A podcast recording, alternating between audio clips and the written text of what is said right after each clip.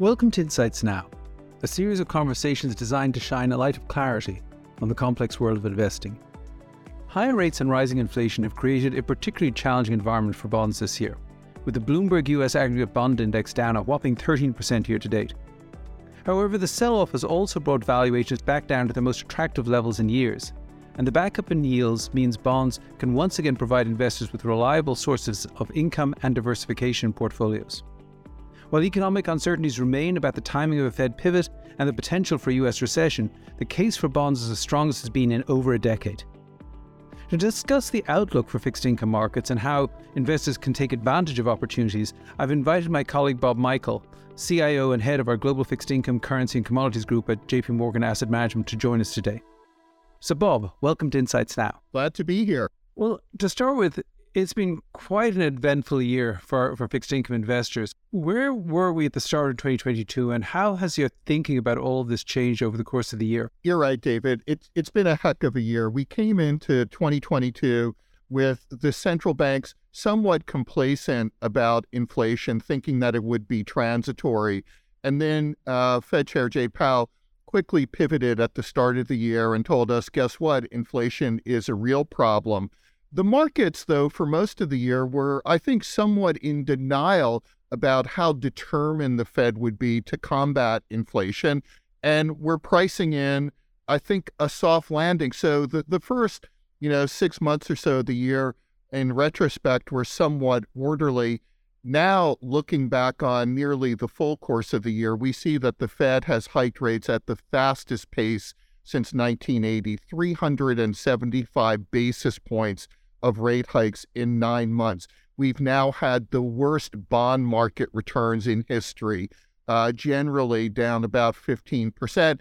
And I'd say the concerns over recession are real. So, quite a pivot from the start of the year. So, uh, as you say, this this really has been a year about inflation and then the Fed's um, reaction to it.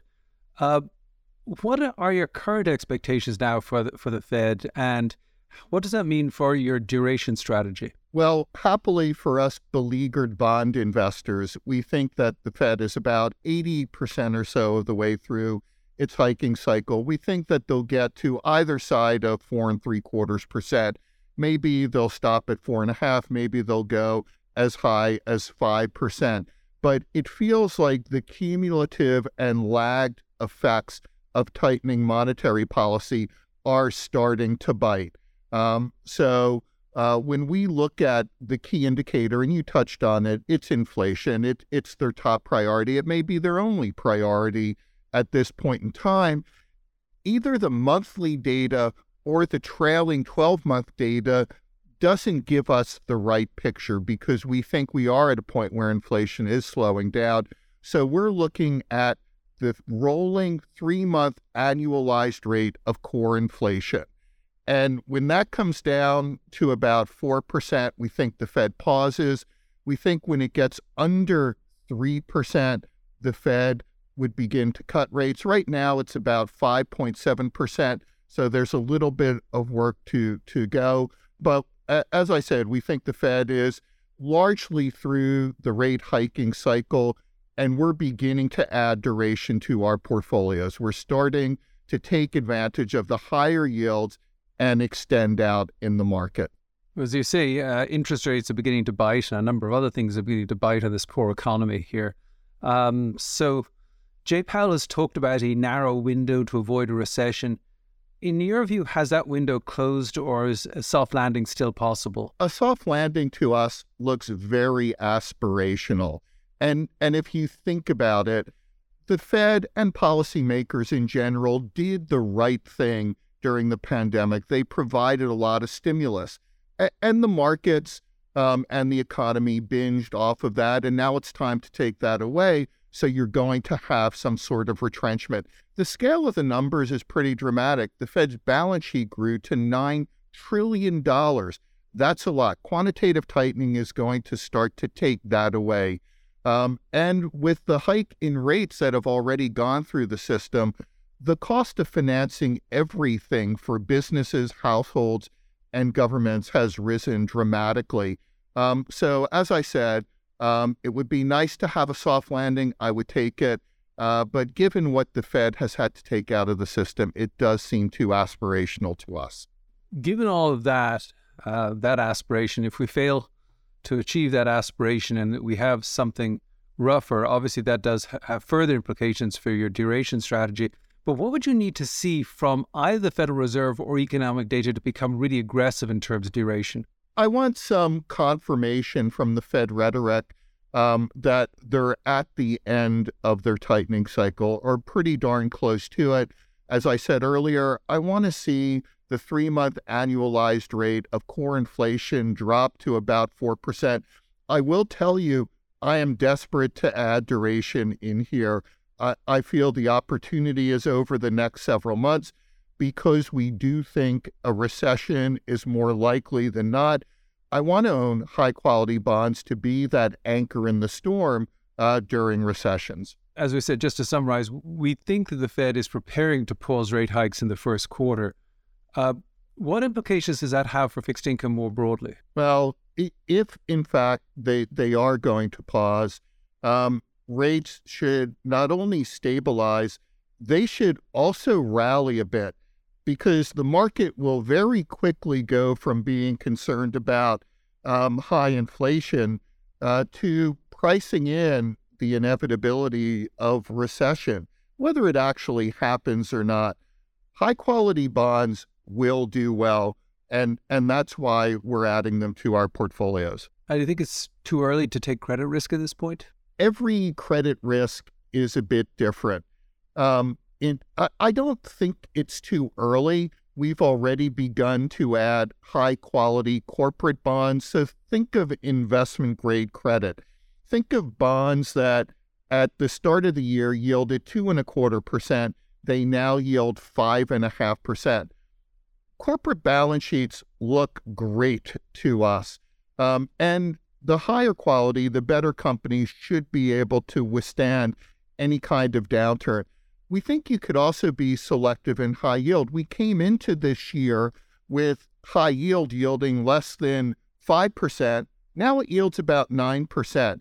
So there's been a pretty significant repricing of the market. So where we can find the better quality borrower, in that market that can withstand a recession. We're also adding them to portfolios. You said, let's take a, a slightly wider tour around fixed income here. Um, as we look for opportunities, uh, perhaps we could start with munis. What are your thoughts on the muni market? Love it. Love it. That, that it's where the repricing has occurred in earnest. At, at the start of the year, we were putting together muni portfolios with yields just about 1%. Today, we're putting muni portfolios together with yields closer to 4%. So some of that rise in yields has spread to the muni market, and there's a lot of demand for tax advantage investing. On top of that, we look at the finances of state and local governments. They look very good. They benefited from the CARES Act. There were a lot of fiscal transfers to, that went to state and local governments so their so called rainy day funds look flush. It's a good time to add munis to portfolios. All right, so so let's go, let's go from the U.S. and and uh, head out head overseas uh, uh, for a moment here. Uh, the dollar has surged this year.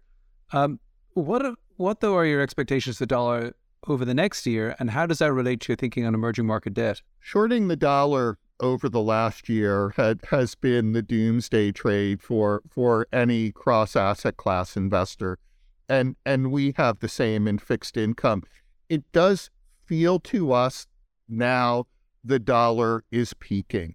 That you are in an environment where we're coming to the end of Fed tightening, where inflation should come off. There's been a lot of repricing of other currencies all of those things that were nice tailwinds to the dollar um, should fade away.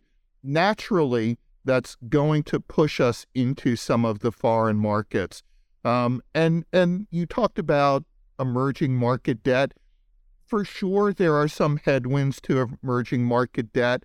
Uh, China has a COVID problem with lockdowns. Russia, Ukraine hasn't yet been resolved and a lot of the emerging economies are suffering with high inflation. But when you go into the emerging markets, particularly the local emerging markets, you're getting very high real yields. The central banks in the emerging markets have already raised rates more dramatically than the developed markets. If we think about just 2022, we're coming up to about 3,000 basis points in cumulative rate hikes by the developed market central bank. So they've been doing a very good job. Think of that 3,000 and then think about what the emerging market central banks have done this year 18,000 basis points in rate hikes. So, unlike the developed market central banks, the Fed, the ECB, the Bank of Japan, and so on, the emerging market central banks are ahead of the curve. They put high real yields into those markets, made those markets attractive. If the dollar cools off, those markets are screaming buy. So, turning back to the US, uh, one thing that I think home buyers and home sellers are painfully aware of this year is just how much mortgage rates have gone up. I mean, they've gone up a lot more than than treasuries. And so, I guess two questions. One is why have they gone so much higher? And given that, how do you feel about agency, MBS, and securitized credit more broadly? Yeah, you're right. When when we look at the mortgage market, there are two things that we see for for us homeowners that have mortgages if you took out a mortgage or refinanced it in 2021, you generally did it below 3%. If you're doing that today, you're closer to 7%. So that's pretty painful. As an investor in the mortgage market, they've underperformed actually lots of other markets. And, and there's a reason for it. There's the infamous negative convexity of the market, meaning that when rates move sharply, it's very hard to estimate what prepayments look like. So you have to build that cushion into pricing. There's also the Fed stopping um, quantitative ease. They had been buying uh, agency mortgages.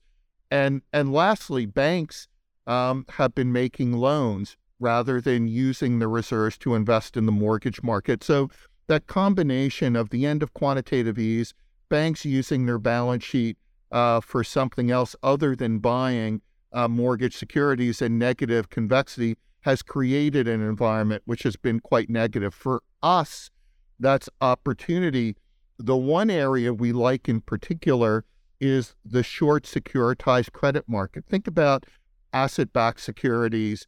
Um, they're high quality, short date, short dated cash flows we are able to buy them in the one to two year space at six and a half to seven percent.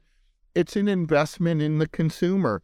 And the consumer today actually looks in very good shape. You've got, I think you would argue, full employment. We're about 3.7% unemployment. And you've got good wage growth. And you've got consumers with deposit balances well above where they were uh, pre pandemic. So, with the consumer in good shape, the repricing in the market, and the value we're seeing in that market, we've been adding them across all our portfolios. So, let's briefly touch on the debate between loans and bonds in the public markets. How have you been positioning between the two? Well, we, we've owned loans for a long time. Um, and there are a couple reasons. One is they're floating rate in nature. So, as the Fed has been raising rates, the coupon on the bank loans we own has been resetting higher. Since we think we're coming to the end of the Fed hiking cycle, we've been rotating from loans into cash bonds for a couple of reasons. One is we want to lock in the higher yields. We want we're willing to give up the floating rate component because if the Fed is finishing raising rates, you're not going to get much value out of that. And if the high yield market is yielding close to 9%, we want to begin to lock that in.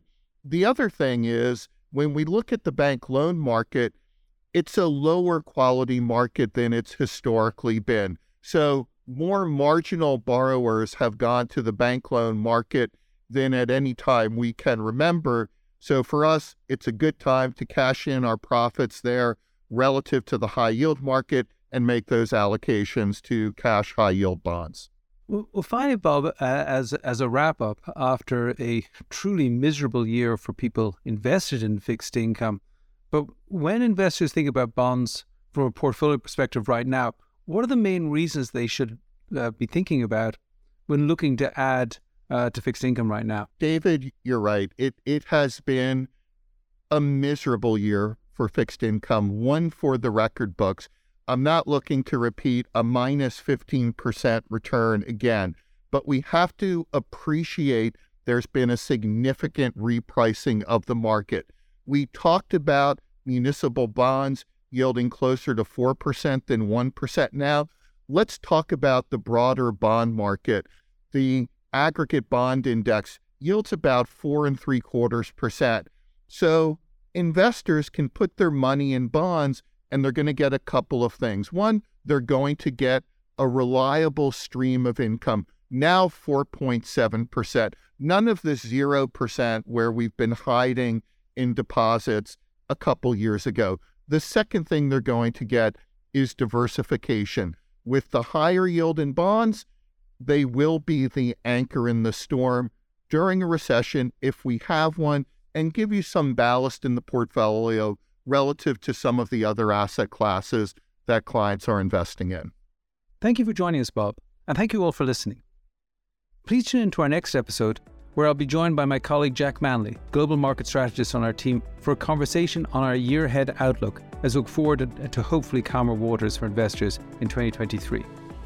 Until then, I invite you to read or listen to my Notes in the Week Ahead podcast, where every Monday I share my commentary on the latest in markets and the economy to help you stay informed for the week ahead. For even more timely insights, you can also follow and subscribe to my content on LinkedIn. This content is intended for information only based on assumptions and current market conditions and are subject to change. No warranty of accuracy is given. This content does not contain sufficient information to support investment decisions. It is not to be construed as research, legal, regulatory, tax, accounting, or investment advice. Investments involve risks. Investors should seek professional advice or make an independent evaluation before investing. The value of investments and the income from them may fluctuate, including loss of capital. Past performance and yield are not indicative of current or future results. Forecasts and estimates may or may not come to pass. JP Morgan Asset Management is the asset management business of JP Morgan Chase & Company and its affiliates worldwide.